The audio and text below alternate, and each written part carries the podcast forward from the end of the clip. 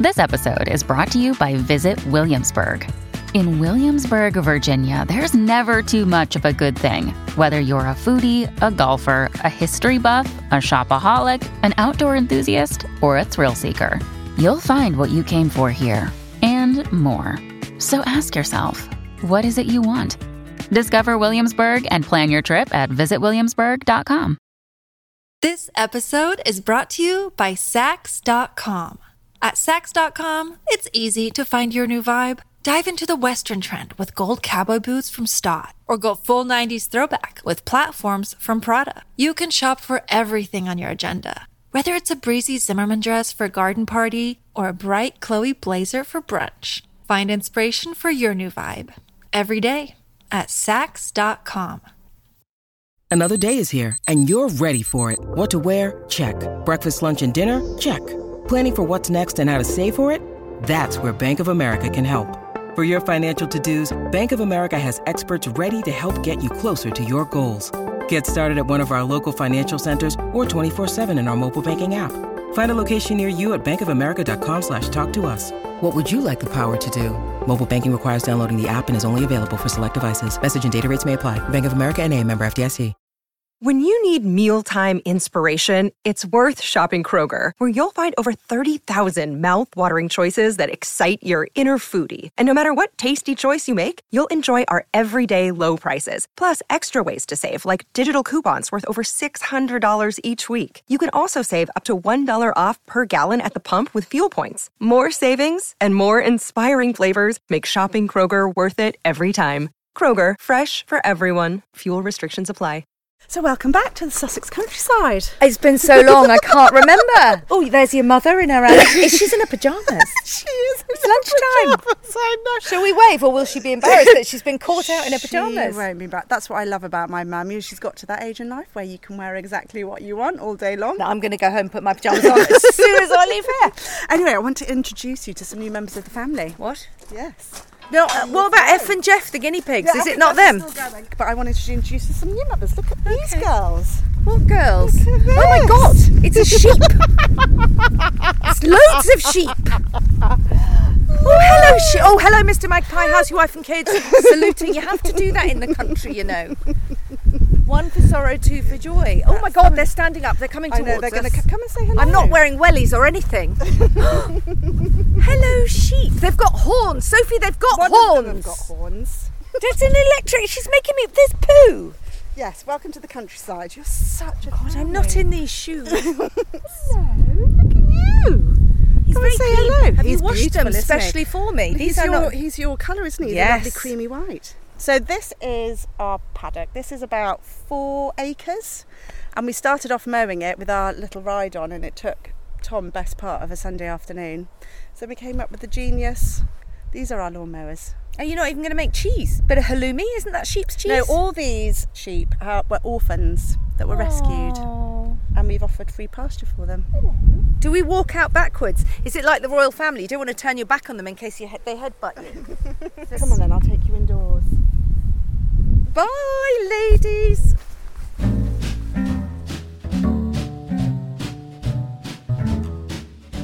Hello, and welcome to the Great Indoors. The podcast which reveals everything you ever needed to know about interiors and explains how to make it all really work for you in your home. I'm Sophie Robinson. And I'm Kate Watson Smythe. And thank you all for so many nice messages about the last episode. It is great to be back. And we're back indoors after the sheep. Safely No one will ever believe there the were sheep, great the silent sheep. we are safely back in in the great indoors, my happy place. And did And- you wipe your feet before you came back in? Would it, oh, you um, know, been trudging around my field. I'm uh, just checking. I wiped them on the grass. Should you not have a nice bit of framed typography over the front door? Keep calm, carry on, and wipe your feet. See, sadly lacking. There's no instructions. This country stuff doesn't come with any instructions. so I've been having a bit of a nose around. Not too much has changed. Unusual for you. The uh, gold beetle is still in the downstairs loo. I see that hasn't gone. Thanks for that. but as well as that, today's topics include Honey, I Shrunk the House, the reasons behind my slightly current frayed nerves as I moved house last week, the new paint colours. Oh, there's a treat in store for you there. And Design Crimes is back. And this week we are talking kitchen islands. Yay mm. or nay? Controversial. Apparently, who knew? But hang on, just before we get stuck into all of that, we must share an update on the Battle of the Bowl. So, last episode we explained that the Great Indoors podcast Facebook group was on fire with passionate argument about the rights and wrongs of the humble washing up bowl. Is there any point to them? Are they indeed a design crime? Well, clearly mentioning it on the show just fanned the flames, and the debate is still raging on. Listener Emily Coles is upset not just about the bowl, but how it's being used. Oh, there are layers to this debate, clearly. She says, Washing up bowls. Oh my goodness. I have only ever seen this done in the UK, and as someone who grew up in different countries, it still really baffles me. What I don't understand is why you would wash your dirty plates in a bowl of water that gradually just gets dirtier and dirtier as you wash. By the time you get to the last pieces, you're washing your plates in murky, grey, dirty water with bits of food floating around in it. Here she puts a little um, sort of Vom like- emoji. Vom emoji. Instead of using a bowl, I lather up all my dirty items in the sink and then rinse them off under the clean water. But Kathy Taylor says no. The mistake is that Emily Coles is not washing up in the right order. she says, if anyone was taught home economics at school, that will date them, then they will have been taught how to wash up in a bowl.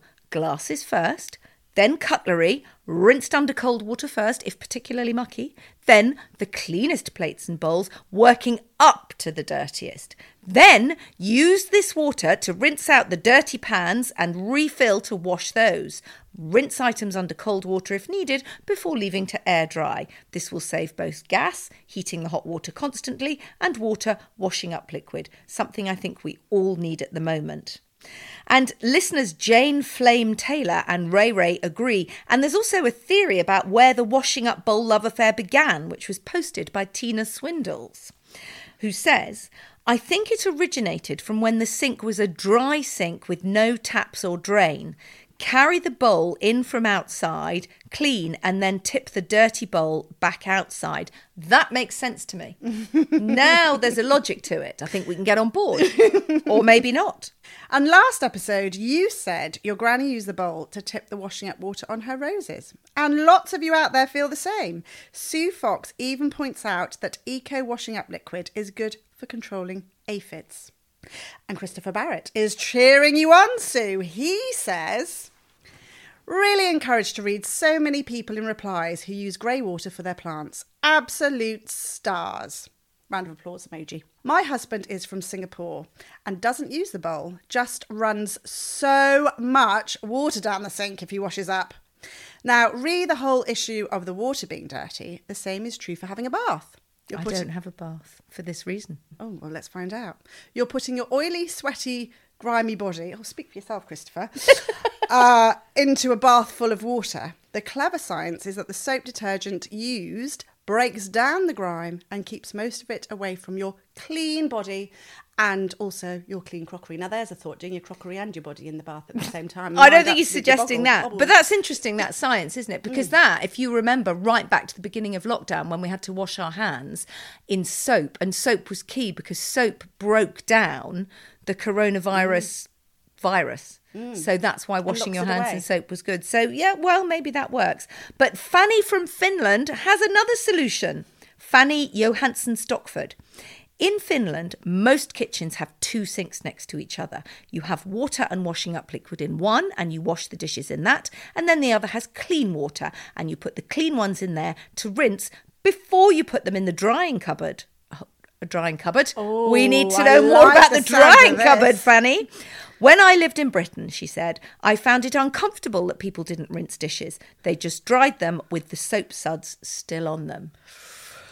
Oh, the plot thickens. And Sarah Bibby says, why stop at two sinks? Seriously, how big is Sarah Bibby's house here? She says, I would love a triple sink. One for rinsing the majority of the grease off, Next, full of soapy water. Then the third, to rinse the suds off. Not going to happen, most likely, but I'd love that setup. and then a drying cupboard, whatever Yeah, that well, is, on the end of that. Rebecca Catterall reminds us that a washing up bowl can work hard. She keeps hers sparkling clean and uses it. Um, I'm not sure I'm going for this. For soaking feet in a home pedicure. I'm not sure about that if you're washing your glasses in it. For making up wallpaper paste. Yes, done that. Not a weekly effect. Well, I, perhaps it is. An emergency bucket when a radiator leaks or needs draining. Okay, I'm on board with that. For hand washing clothes. And there's another one. Is there another one? I've got to turn the page of my script. There's so many. Oh, yes. No, and my other one is whenever there's a case of the uh, upset tummies in the house. There's Oh, always a washing on. up bowl by Moving the bed. on. And finally, Wendy Shaw sees it as an opportunity for a bit of design joy. She says, I've got a bright yellow bowl in my Belfast sink. Looks cheery. Oh, I hear you, Wendy. I will tell you something. Having, since we recorded this original debate, mm. Bought moved yourself, house. A, w- bought yourself a washing up. Well, I've moved house and it has a lovely white ceramic sink in it, which mm. I really like. The mad husband hates it. Why? Well, for two reasons, actually. One, he says he's constantly worried it's going to look rubbish and stain and he feels he's got to clean it all the time. Right. And two, he's terrified of washing something up in it and it'll breaking. slip out of Well, it his hands do. and it'll It smash. does, that happens. We may have to get a washing up bowl. I rest my case. Well, there we go. Anyhow, if after all that you still want to fight about washing up bowls, then please head on over to the Great Indoors podcast group on Facebook and get stuck in. And I've actually written a blog post on this very, very point with my roundup of the 10 most fashionable washing up bowls. So there you go, Kate. I'll forward the link on to oh, you. Oh, yes, okay. You can chat about other stuff on our Facebook group page. Of course you can. And we'd love to hear from you on Instagram too, where I'm Sophie Robinson Interiors and she's mad about the house.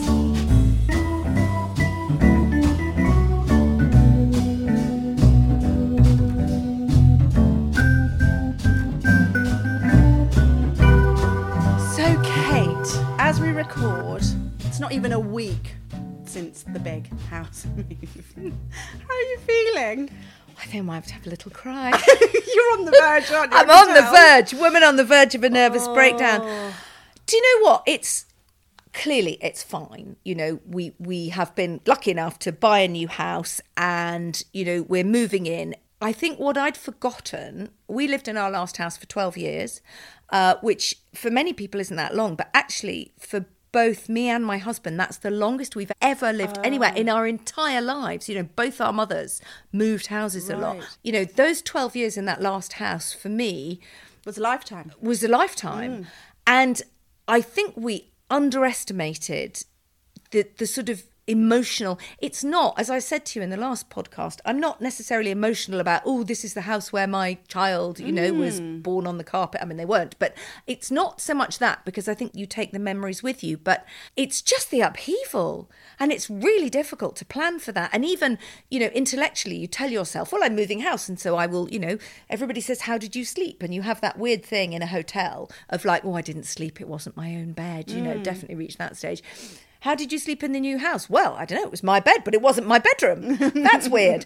Um, and I think I had underestimated just that moment. And then it's been kind of full on of unpacking and trying to, you know, how does the heating work? Do the radiators work? Nothing's familiar, is it? Nothing's and familiar, and that's tiring. How stressful Yeah. being in an not only an unfamiliar place, but your life packed away in boxes. Yeah. I mean, I've you've shared the pictures on Instagram of literally mountains. I had thought that we were not people who gathered lots of clutter, but we are both by trade journalists. We have boxes of newspaper of archives. Oh, really? A news what Yeah, clippings? Yeah, clippings from stories I wrote 20 years ago in You local. do I do have all those. Well, those have gone in storage, but it was all the books. It's interesting, isn't it? The the concept of when you are downsizing, trying to visualize how well, like you said in the headline, "Honey, I shrunk the house." I mean, Yeah. literally, the space is shrinking down. You know,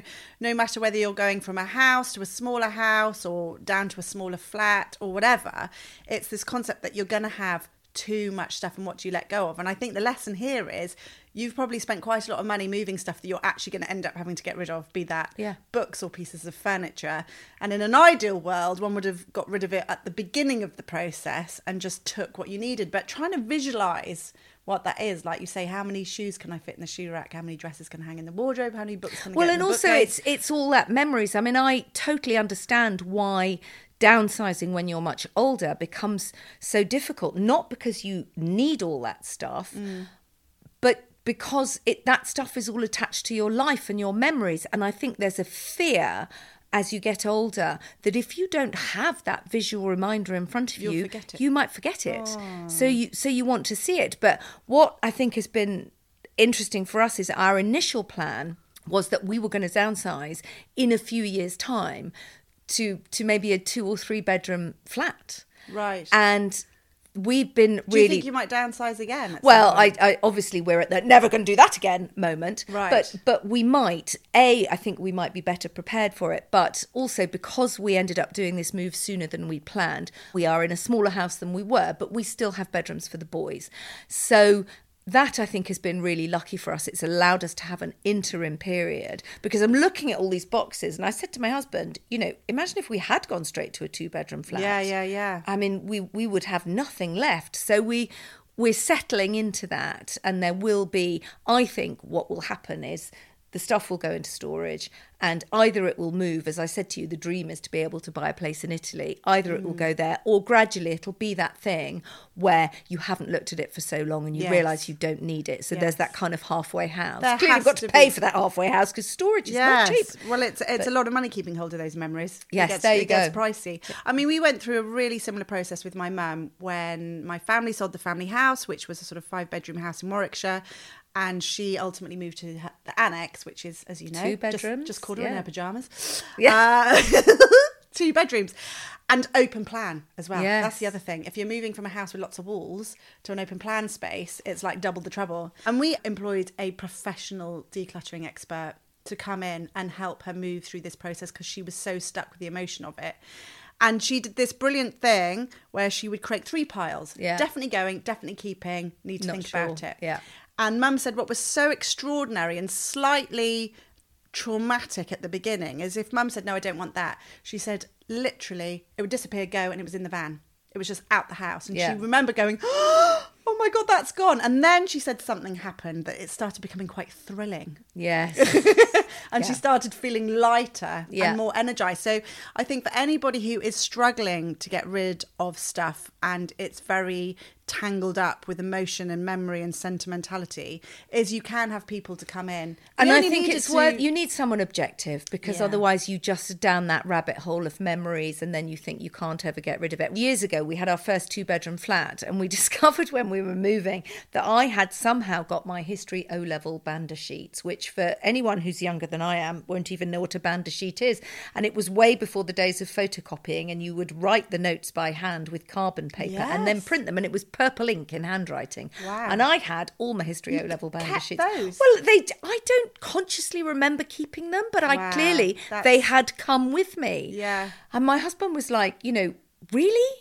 I think, you know, we need to, we've got a child, we're married, we've grown up, we need to move on. But you get so down that rabbit hole that, and feel that your life won't be the same if you get rid of it. I think So- the thing is, is looking at them. I kept all my sketchbooks from art Hmm. college of everything that I'd ever designed, with a view that one day I'd look be worth some money. well, I thought maybe one day I'll go back to having a creative hobby, be it jewelry design or furniture design or ceramics. That's what I used to do at uni.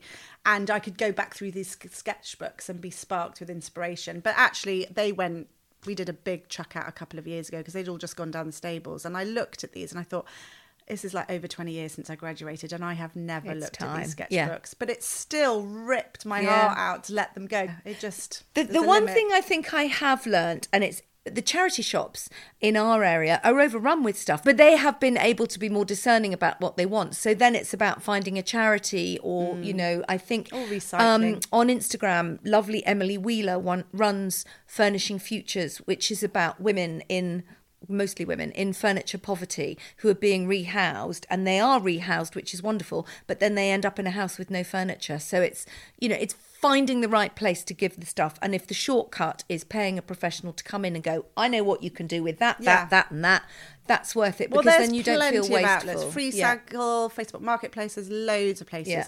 And I think it's a circular economy. So here's my next thought for people who are downsizing is quite often you will find that the furniture you're taking from your larger property is not the right size or scale Yeah. for your new property. And this is something as well that I think people need to get real with. If that sofa's too big in your living room, your living room's just going to feel packed and tight and Yeah. choked up. Coffee tables, classic. Two bigger coffee tables. So I think again, you know, it might pain you that your sofa's lovely and per, you know you spent lots of money on it, etc., etc. But there will be somebody who will pay you good money Yeah. for that sofa. It's in good condition, and you could consider buying a second-hand one instead. But don't compromise. I mean, when we moved to this house, we weren't downsizing; we were upsizing actually. But I had already inherited quite a bit of my granny's furniture, and actually there were just some pieces, most of it actually, just didn't fit the room's Yeah. layout. So I had to get really ruthless. And it was a really interesting conversation within the family. Because this is my granny on my dad's side. My dad was like, yeah, get rid of it. He's not very sentimental at all. Whereas his brother was like, oh, I'll have it. And my bro- um, my uncle, my dear, dear uncle, literally has a garage full of all my granny's furniture because he can't can't let it go. get rid of but he it. can't get it in his Yeah. house either. so be, be a bit more like my Yeah. dad, I think, in this scenario. And make sure your home works for you and isn't just a museum for the pieces of furniture Yeah. that you know you've always had. And then I think the other thing to think about, which is I know you're already on the road with this, but I think it is really hard. It can feel very negative. It can feel quite depressing when you're going from a large space to a small space. Is to keep the inspiration alive. And this is where I think planning your new colour schemes, mm. having a vision, you know, jump on that Pinterest board, have that box of samples, start playing with your layouts, you know, do measure drawings of your room so you can work out what's going to work. Is in a way something that keeps the dream alive a bit when it all gets a bit gloomy and you're surrounded by boxes and you're just having to get rid of stuff you love. But also, I think it can be about, you know, embrace changing style. I mean, obviously, I don't know what your mother's house was like before. Mm. Um, Very traditional. Very traditional. And she now lives in a modern annex. Mm. Her furniture is quite mid century. She did have this bright yellow sofa I'm now sitting on and she's changed it. But there's, it, it can be a moment to go, you know what, I'm just going to have a bit of a change of feel. loved that. It was like new home, new life. Yeah. You know, Yeah. and being in an open plan space with big windows rather than an old creaky drafty house. She's now like triple glazed to her heart's content. Mm. Yeah. So Hence walking around in her pajamas at two o'clock in the afternoon. She doesn't even need to get dressed anymore. Bring it on. so clearly, I'm still, as you say, on the road, maybe on the runway, haven't quite taken off. If we're going to really landed. hammer the hammer this analogy to death, um, mixing metaphors. I'm on the beginning of this journey of downsizing, so it's not breaking news. I've done it. There will be more to come. This story's going to run You're and run. out the other side yet, I'm are not. you? I'm not.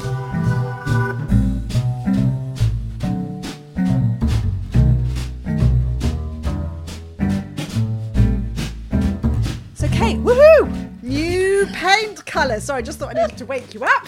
Sorry, yes, I'm here. Right, go, go, go. Back in the room, back in the room. Back in the room. This time of year, all the paint companies Yeah. are bringing out their new colours for 2023, and we get a little bit of a handle on the trends. Well, uh, but also, word. it is a bit of an event because Hmm. you and I both went to the launch of the new Farrow and Ball collection. Yes, that was a hoot. 11 colours. Yes. But they only ever release new colours once every three years, and the pandemic threw them out. So this is the first time they've done new colours since 2018. And they've done 11 new colours. And Paint and Paper Library, 32 new colours. I mean, that's like a whole collection in itself. Yes, and then of course we always have the Dulux colour of the year. Yep. So what are we seeing? I think if we can give our listeners a broad brush, like what I did there, with- oh, God. she can't help herself. as we roll out the new uh, the new paint colours, what we're seeing in terms of what what does this because what I love about the new paint colours is usually this is an insight into what brands think are going on inside our minds. yeah It's very gets very psychological, doesn't it?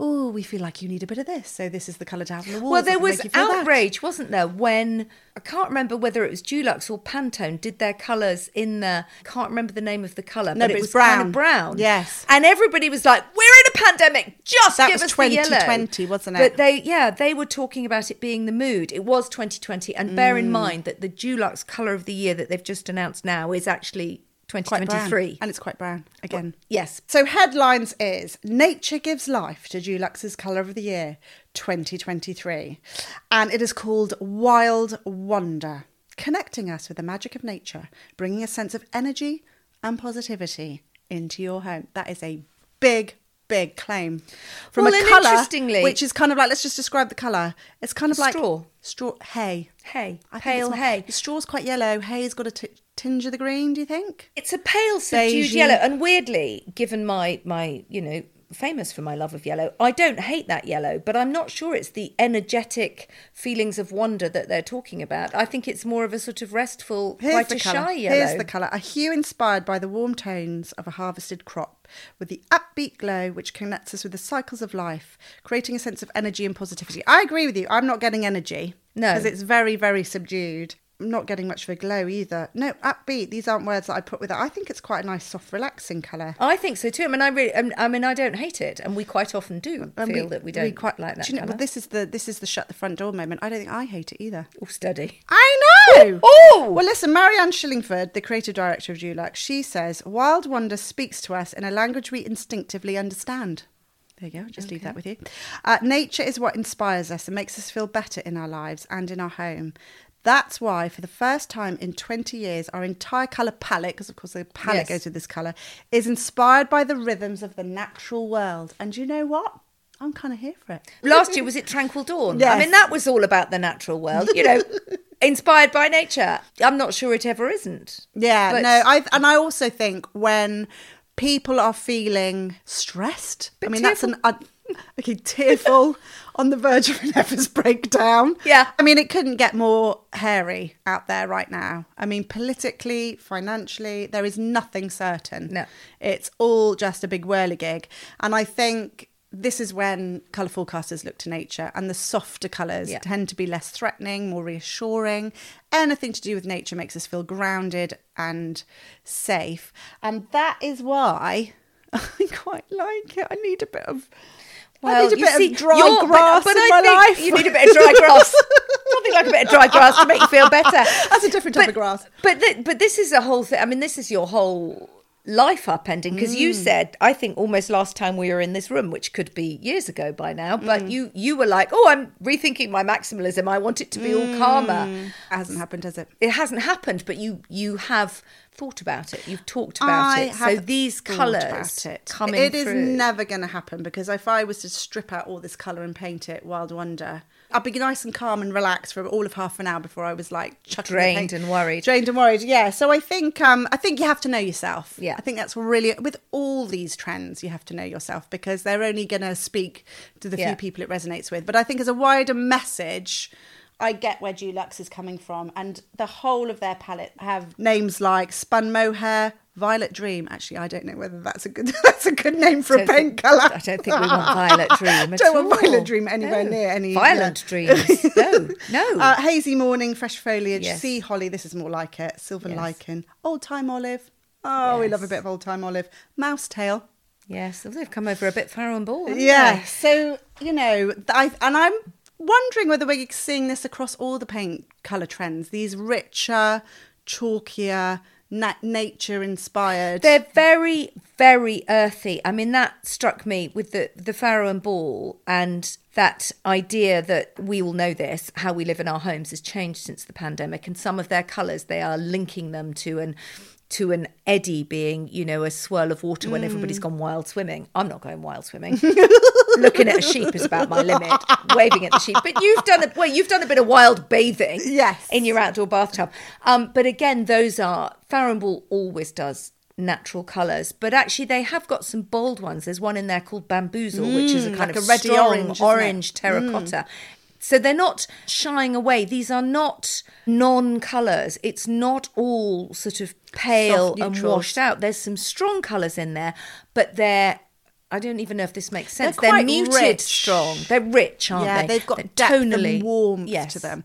And Farrow and Ball typically do do a lot of this type Yeah. of palette. I mean, anyone who studied color psychology will, with me will know this is what we call the autumnal palette: rich reds, Yeah. and ambers, and conker browns, and moss greens, and they have an inherent warmth and intensity and richness to them, and that's what Farrow and Ball are really doing with this, with a lot of these. But so my question is, and we'll mm. come on in more detail to Paint and Paper Library, who've launched 32 colours, and that I mean, I just swooned with joy when I saw them again. It's more of this, and you're using those words. It's conker, it's moss, it's mm. foliage. I'm in beautiful berry colours.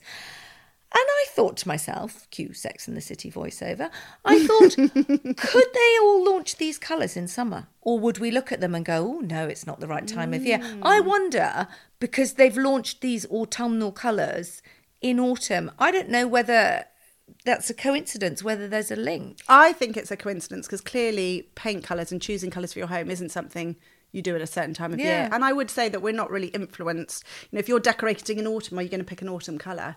Probably not. What I think is interesting is what these colours really represent psychologically. And they are, I mean, to go back to the Dulux press release, they are these colours of nature. Mm. They ground us and they have an intensity to them as well. Even the paler neutrals, they still got a intensity of pigment that just is heavier than your fresher, more chromatic pastels or the sort of electric brights that I like that are quite zingy and uppy.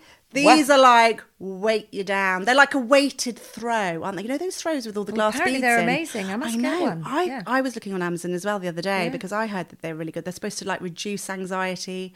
They're like having a hug. Well, these colours are like the weighted blanket of paint colours. Yes, I think. you might be right. I mean, it's it's it's difficult because those are that that is my color palette. So for me, Mm. So happy it's days. just more of the same. Very happy. Got a lot of walls to paint, and I'm thinking this is great. So for me, it's not new. It's just more of the same, and it's familiarity, and I love it. I'm thinking you might be looking at that and going, oh, where do I go? You know, where do the people who come from in to to use your phraseology, you know, that cleaner spring, fresher. Mm. You could call it upbeat. I find the autumnal colours quite upbeat. But yes, mm. where where are they going to go? Q Mylands. What have they done? so we are used to just a bit of background. There are two main colour of the year events, I would say, every year in the UK. One is Dulux, and the other one is Pantone. which we haven't had yet. We haven't had Pantone. I think it comes out in November, Mm. but of course it may be late. Who even knows anymore? Now, Pantone always make a thing that theirs is not a colour necessarily for decorating. It is a colour that is a mood.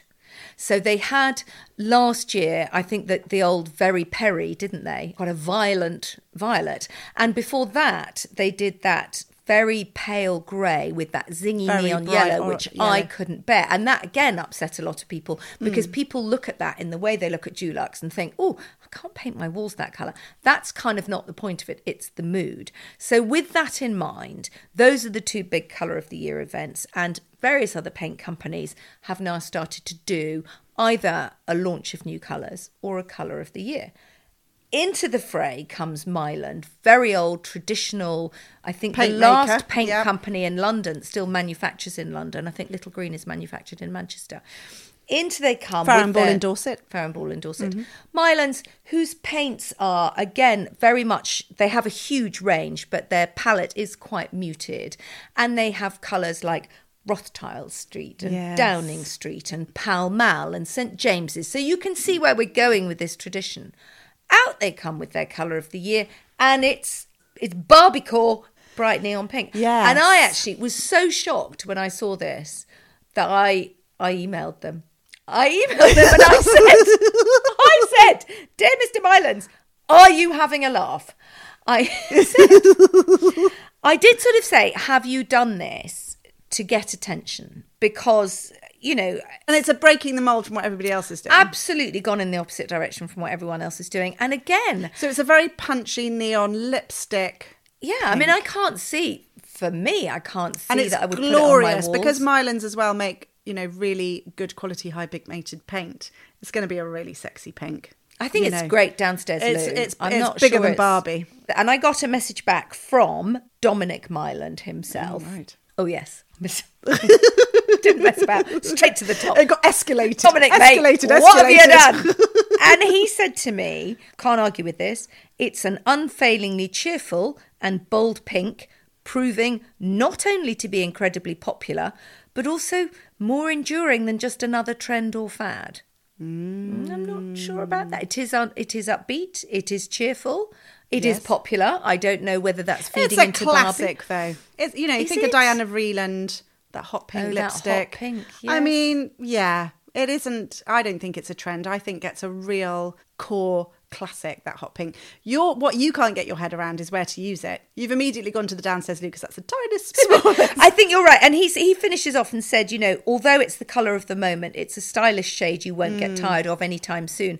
I think if it's a colour you love, absolutely, it's part Oh, of I mean- your lexicon, it's part of your palette. I've already redecorated my hallway in it. I mean, can you imagine how Well, it's not dissimilar from your stair runner. That's right, it? but I think it, it's a, it is a strong, saturated, arresting statement, positive. This is the two pink. Yeah. fingers to everything else, and saying, "Well, I'm keeping the happiness and the glam and the fabulousness going in my own home." And I think, yeah, a hallway with like crisp white woodwork would look amazing. No, I'm going to disagree with you there. I think clearly you want a hallway that's kind of navy blue, darker colour than the pink, navy blue, chocolate brown or even a paler pink, anything. Not white. I've banned the white skirting boards. When are you going to get the hang of this? I banned them like three series, four series ago. Still not listening. Yeah, la la la la la la la. Um, no, white's fine if you put it with something like that. I think it would look. I think it would look awesome. It would look great in a bathroom, in a dressing room, kitchen. Have a bright. Oh yes, come on, oh. kitchen. I feel a bit. I think I might oh, cry. love it. I feel a bit tired again. but I tell you what, it does go to show because we always come back to this, and we always, you know, should bear this in mind. The thing about trends is, if this new colours of the year proves anything, it's that there isn't a trend and you don't have to. Because you might be like me, very comfortable in mm. your muted autumnal palette, or you might be looking at that neon Barbie pink and planning a redecoration of your hall or your kitchen. So ultimately, find the colours you love, be true to yourself. That's the message, and that's actually been. I mean, that Joa Studholme at the Farrow and Ball press event where they launched these colours. That was her headline: "Is our homes have never meant more to us." Yeah. we've really learnt that, haven't we, in the last couple of years? The colour you roll out on your walls deeply affects how you feel about life, your psychology. So there is a colour for everybody. Just get the one that makes you happy. If you want to create your own bold, brave, and beautiful interior, then the good news is that I'm currently running a sale over on my online interior design school. That's right, I'm offering a massive 30% off the course that teaches you everything you need to know about creating your own joyful, uplifting, and wonderful interior. This is how I decorate. It's bold on colour, it's bold on pattern, it's about filling your home with the things you love, and how I make it look classy rather than cluttered. So I've already offered the lovely discount on the website until the end of October. Simply go to courses.sophierobinson.co.uk and start your design journey today. This episode is brought to you by Saks.com. At Saks.com, it's easy to find your new vibe. Dive into the Western trend with gold cowboy boots from Staud, or go full 90s throwback with platforms from Prada. You can shop for everything on your agenda, whether it's a breezy Zimmermann dress for a garden party or a bright Chloe blazer for brunch. Find inspiration for your new vibe every day at Saks.com. Now, on with the pod. Our next topic is design crimes. And I always worry a bit about these because, you know, I don't like to offend anybody. And it is really subjective. You know, one woman's design crime is another woman's design classic. So this segment is always going to be divisive, controversial, and basically a bit judgy. But maybe that's why you all love it so much. Oh my god! Well, this is why we're bringing it back. When I put on the Great Indoors podcast Facebook group, what would you like us to talk about? Everybody was clamoring for bringing design crimes back. But here's a disclaimer: please don't take it too seriously. It's just a bit of fun.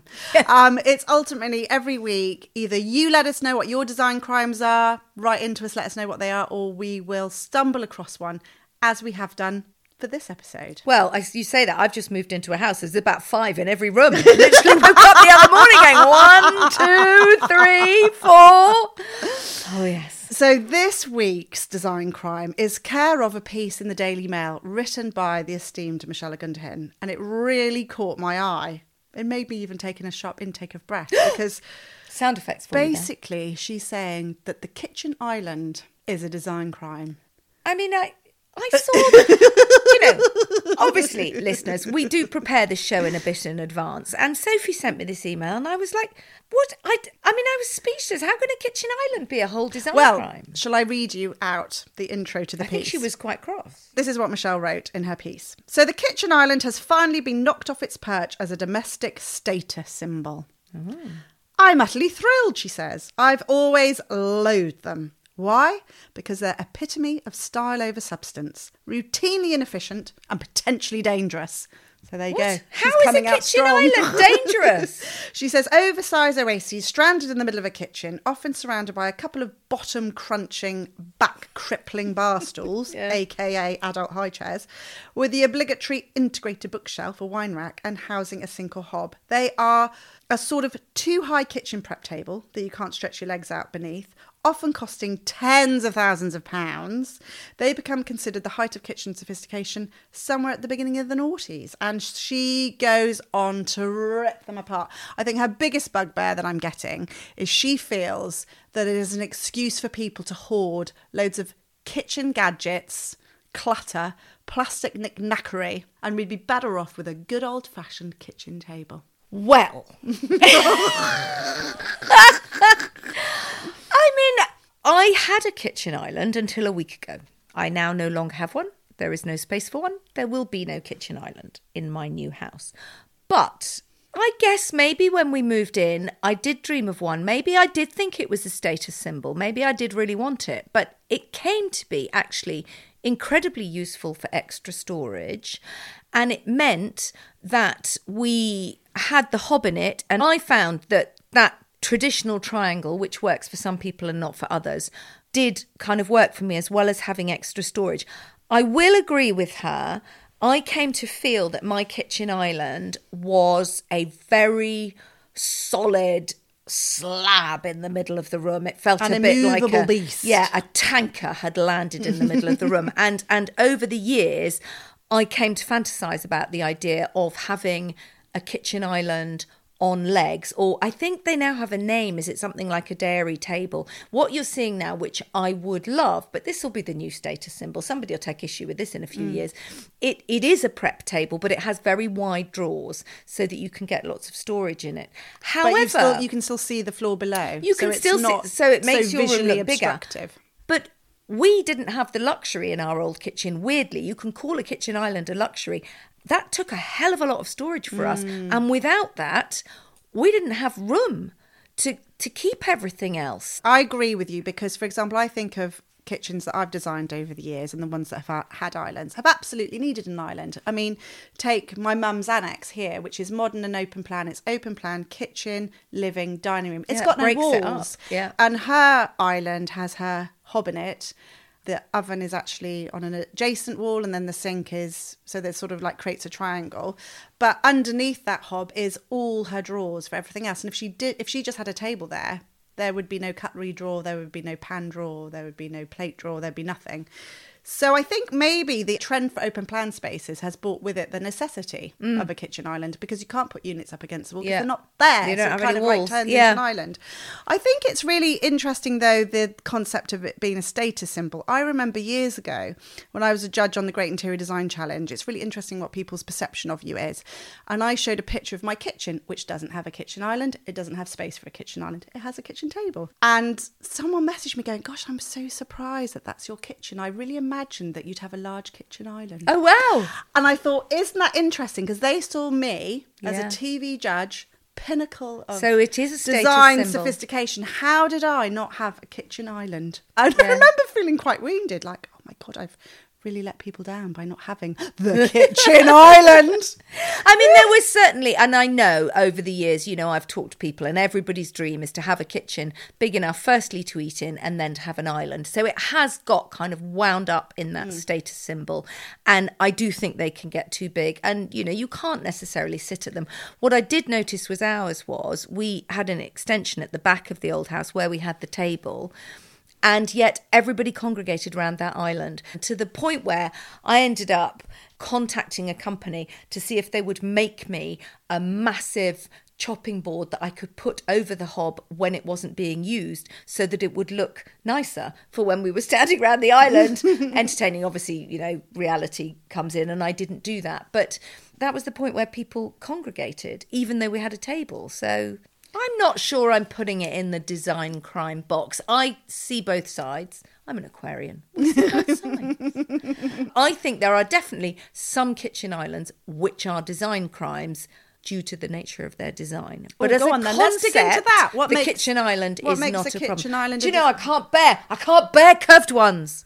Ooh, I can't bear curves in a kitchen. No, I can't. What Not- is no that? lozenges. No lozenges, No, no, curvy curves. I like. Oh. rectangles and clean lines. Oh.